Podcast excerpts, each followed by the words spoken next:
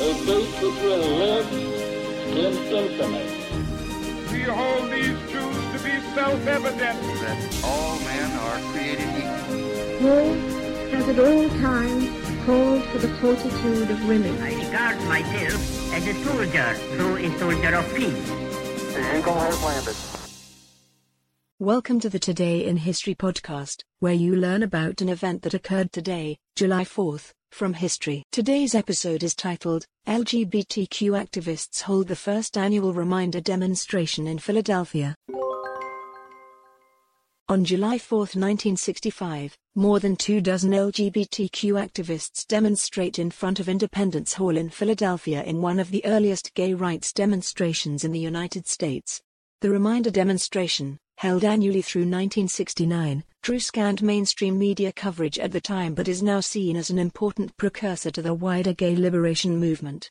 Across the street from the National Shrine, a group of some 30 neatly dressed men and women picketed in a circle, the Philadelphia Inquirer reported. Their signs asked for equal rights for homosexuals. And quote, protest organizer Frank Kameny set the rules for the 1965 protest.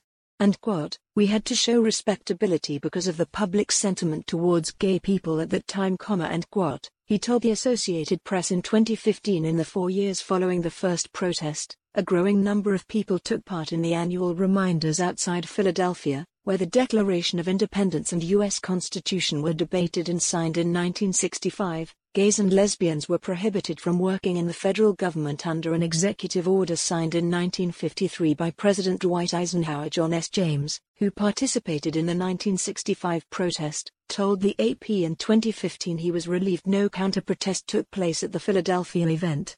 He feared losing his government job if he were photographed. But an image of him was taken holding a sign that read, Homosexual citizens want their right to make their maximum contribution to society.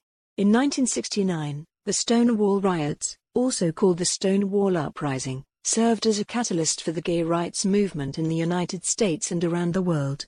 Gay rights expanded throughout the 1990s and 2000s, with Massachusetts becoming the first state to legalize gay marriage in 2004. Today's historic event is provided by History.com. You can find a link to the article in the show notes. Help support the podcast by rating us on your favorite podcatcher, or support it on Patreon by visiting patreon.com slash autopod. Thanks, and tune in tomorrow for an all-new episode of Today in History.